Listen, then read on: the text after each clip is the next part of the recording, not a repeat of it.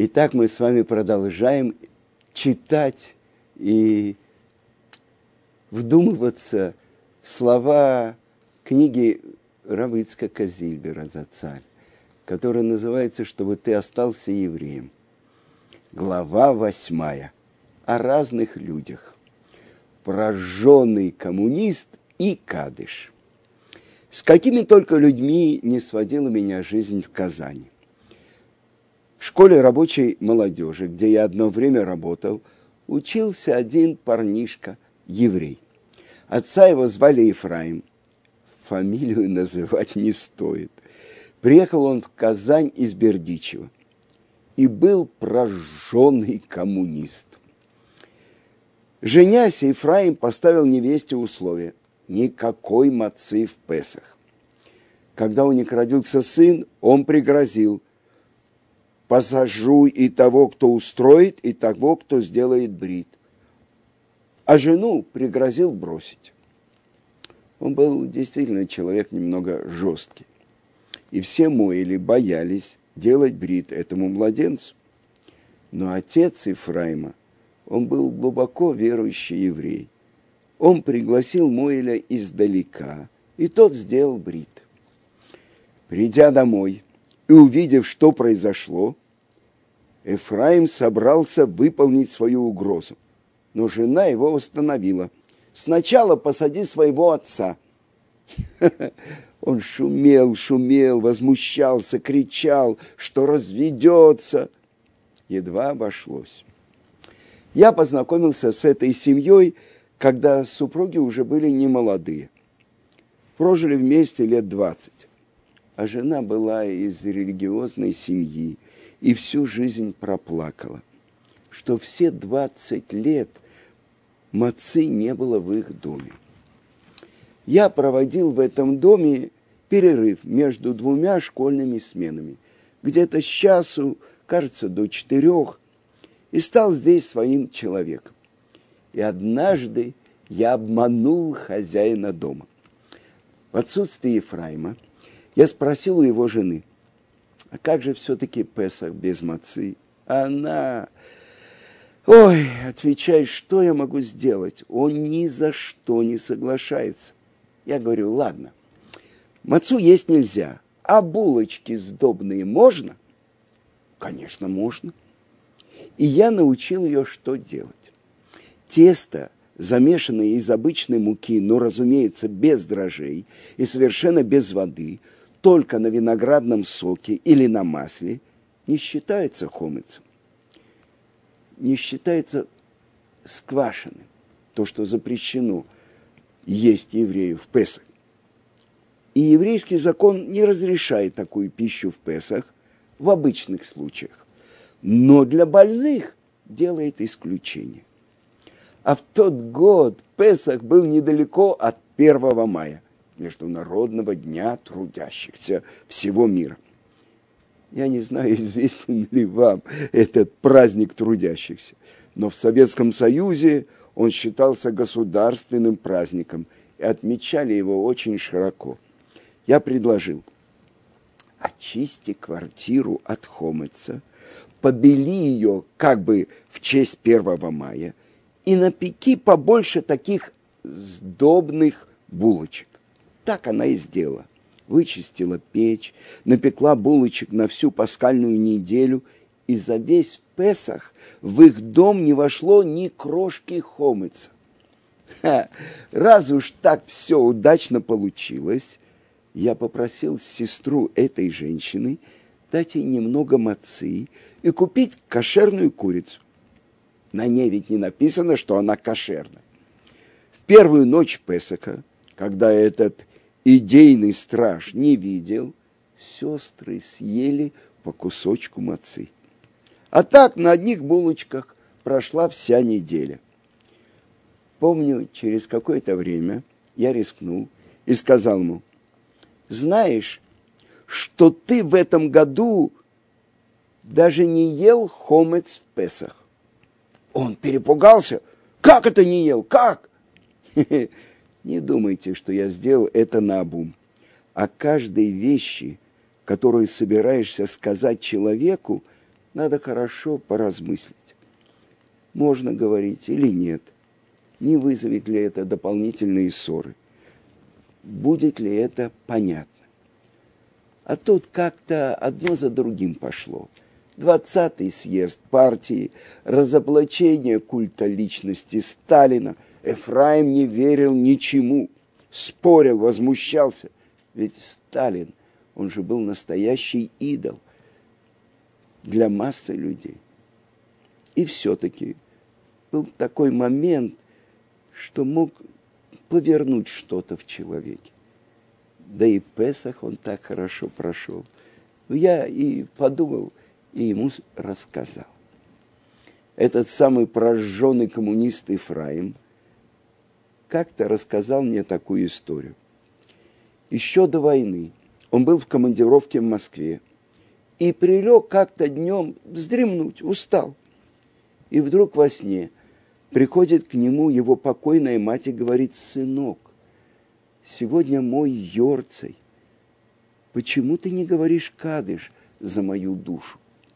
Он, конечно, конечно, решил, что это сон, это ерунда, но, зная дату смерти матери, а оно выпало на девятое ияра, он нашел евреев и спросил у них, какой сегодня день по еврейскому календарю. Ему сказали девятое ияра. В Москве его никто не знал, и он пошел в синагогу и прочитал кадыш. Это я второй раз слышал про такой сон. Помните, я рассказывал про студента из Польши? А тут он прилег днем поспать. Слышал я подобную историю еще раз от одной нееврейки, с мужем которой я сидел. Такие истории. Прожженный коммунист и говорит кадыш. И еще об одном пламенном партийце я хочу рассказать. Я назвал эту историю «Светлое будущее». Я вам скажу, такого второго трудно было найти, как Йоська. Такого я в жизни не видел. Я поэтому и фамилию не называю. Где бы он ни находился, стоял или сидел, он взахлеб расписывал, какое счастье всех осенит, когда власть окажется у трудящихся, а буржуев не станет. Вслух он представлял себе, какое это будет блаженство, когда наступит коммунизм. На моего отца и вообще на верующих людей он смотрел как на злейших личных врагов. И вот у него родился сын. И он дал ему имя, которое каждая буква что-то означала. Тут тебе и революция, и Троцкий. Я вам скажу, я знаю, Равицкий не приводит это имя. Револьт. Революция, Троцкий. Потащил младенца в Евсекцию на заседание, всем его показал, произнес пламенную речь. Вот, мол, человек будущего. Он и то, он и сё, не знаю еще что. Вместо того, чтобы сделать брит-мила, я дал ему имя Револьт, революция, Троцкий. Прошло какое-то время. Где-то в сорок первом году мой отец ставил тайно хупу у сестры нашей соседки. Когда мы собрались уходить, кто-то помог моему отцу надеть пальто. Мы вышли, и отец у меня спрашивает: «Скажи, кто мне подал пальто?» Я ему говорю: «Йоська». Отец просто вскрикнул: «Не может быть! Да ты что? Не может быть! Йоська!» А я подумал, это он после тридцать седьмого года. Может, Йоську исключили из партии, может, сам что-то понял. тридцать седьмой год кое-кому все-таки открыл глаза. Знаю, что второму сыну Йоська тайно, но сделал обрезание. Видно, и Йоська что-то начал думать по-другому. А додумался до того, что его внук учился в московской ешиве Торат Хаим. И хорошо учился. Я когда услышал, я чуть в обморок не упал. А недавно я был в ешиве, и приезжал его отец, Йоська. Ничего не знает, но симпатичный. Так перевоспитывает советская история пламенных революционеров, которых не успели расстрелять. И еще об одном человеке я хочу рассказать. Клейнерман. И так написано в Пятикнижии. Когда Муше спускается с горы Синай, что он видит? «И было, когда Муше приблизился к стану и увидел золотого тельца и танцы, то воспылал гнев Муше, гнев Муше. И он бросил изо всех сил скрижали и разбил их под горой». Так написано в книге Шмот. И это произошло, как вы сами знаете, это семнадцатого Тамуза. Так вот, в этом предложении из Торы, кажется, одно слово лишним. Увидел тельца, достаточно. А зачем сказано «увидел тельца и танцы»? И он разгневался.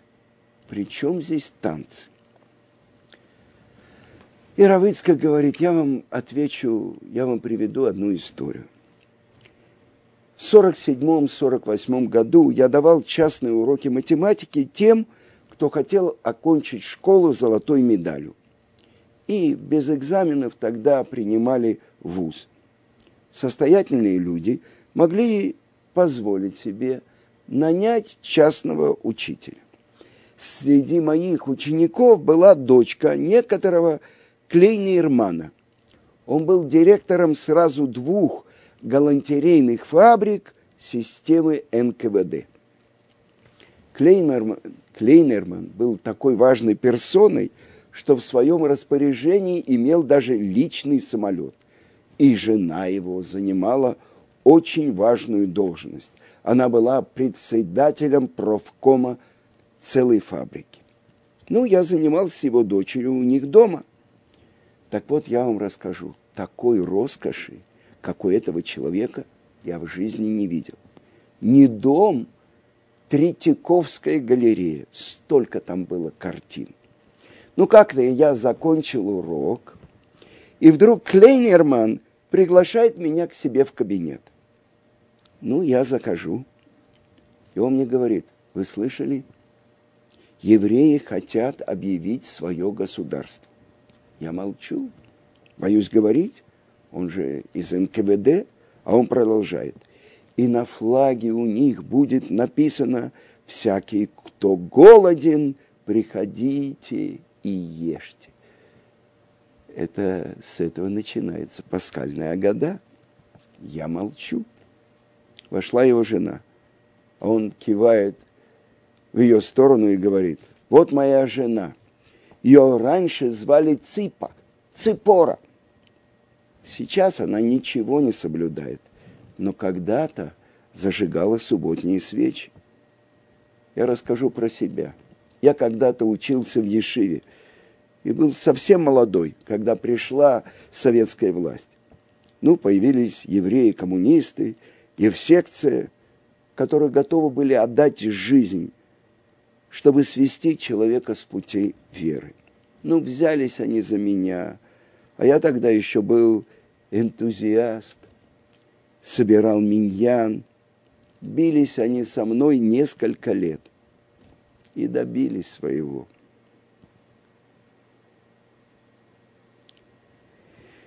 Да, с тех пор я работаю в системе эн ка вэ дэ. Правда, у меня был один шанс. Где-то в двадцать шестом году послали меня в командировку в Румынию. Я мог бы там остаться.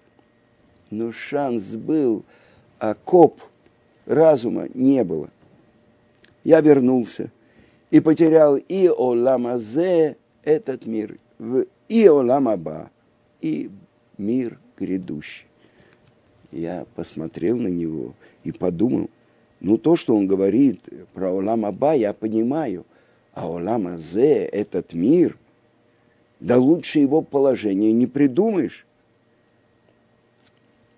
Не жизнь, кажется, а сплош, сплошное удовольствие. Такие заработки, такой дом, такие картины. Что же ему нехорошо? Что его мучает? Понимает, наверное, что все это ничто, фальшивка. И слова его запали мне в сердце.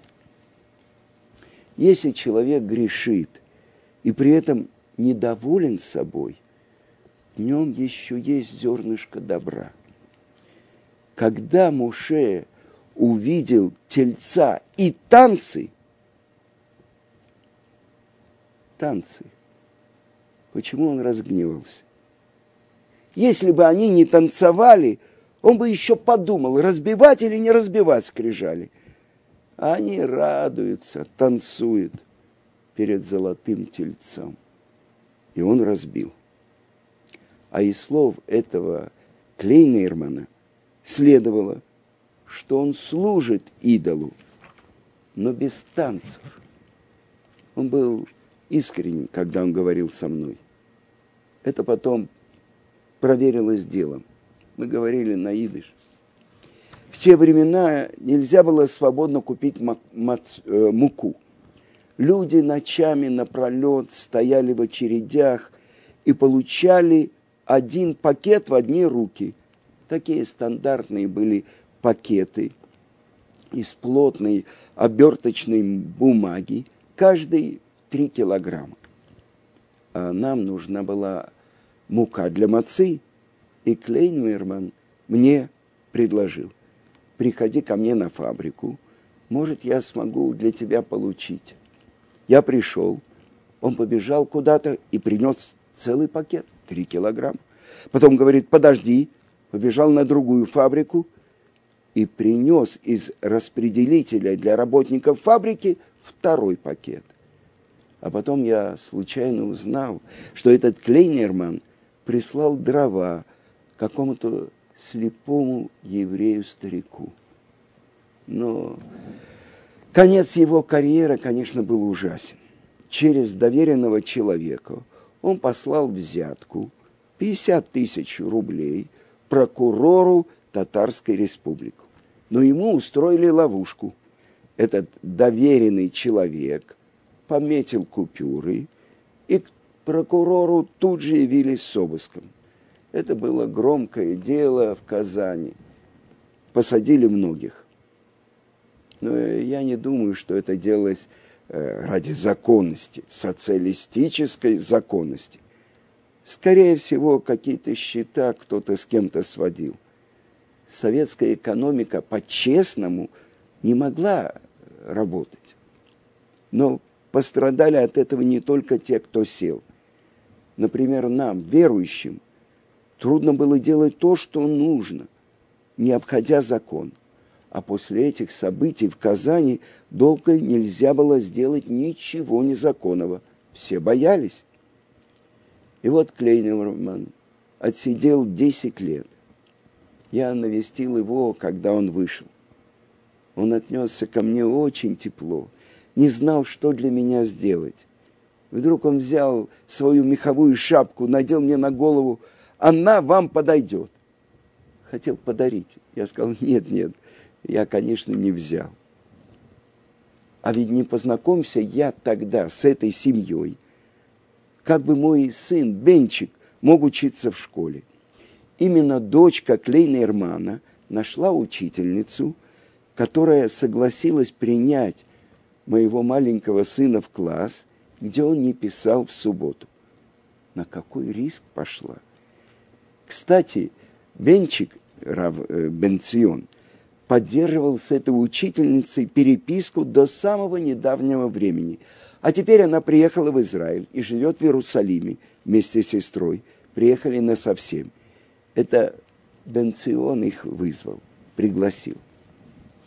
Однажды, это было в пятидесятые годы, в Хануку, в в канун субботы я шел молиться, и вдруг вижу, идет человек на костылях и спрашивает, где живут евреи. Ну, я его привел в наш миньян. А у нас миньян был в маленькой комнате, ну, метров шесть от силы. А он вошел, вошел и говорит, это же Ганеден, настоящий рай.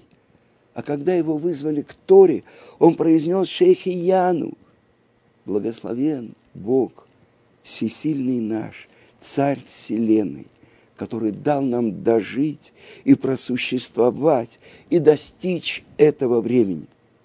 Это благословение Шейхиянова, Кейманова, Игиянова, Лизманазе произносится в радостные события и в большие праздники. Фамилия этого человека был Гуревич. Он был хасидом Хабада и активно помогал в организации тайных занятий Торой. У Гуревича было три сына. И тревожась о том, как они вырастут при этом советском режиме, он решил отправить их в Израиль с первыми польскими евреями. Достал фальшивые документы, но на границе парней задержали и арестовали.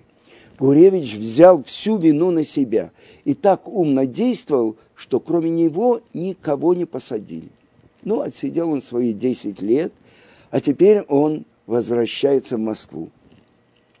Проезжая Казань и увидев, что солнце заходит, что вот-вот наступит суббота, он сошел с поезда и стал расспрашивать прохожих, где тут евреи.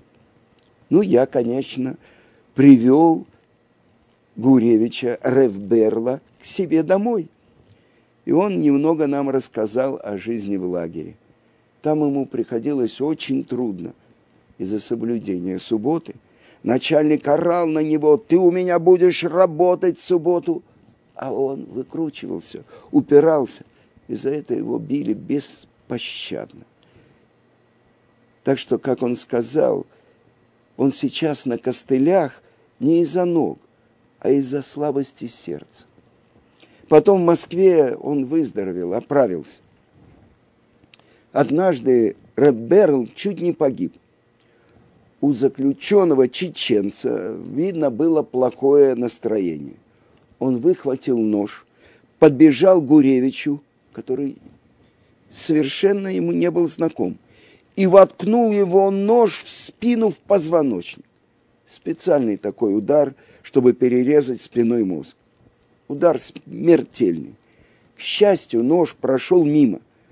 Гуревича отнесли в больницу. А через час принесли туда же раненого чеченца. У него не вышло с Гуревичем, так он сцепился с другим зэком. Но тот оказался проворнее. В этот момент, когда он его увидел, тяжело раненый Гуревич сильным кровотечением немедленно удрал из больницы. Назад в лагерь, чтобы не быть с этим чеченцем. Вдруг тому бы вздумалось довести дело до конца. На исходе субботы я поеду дальше, говорил Гуревич. Сколько лет я не был дома, не знаю, что стало с детьми.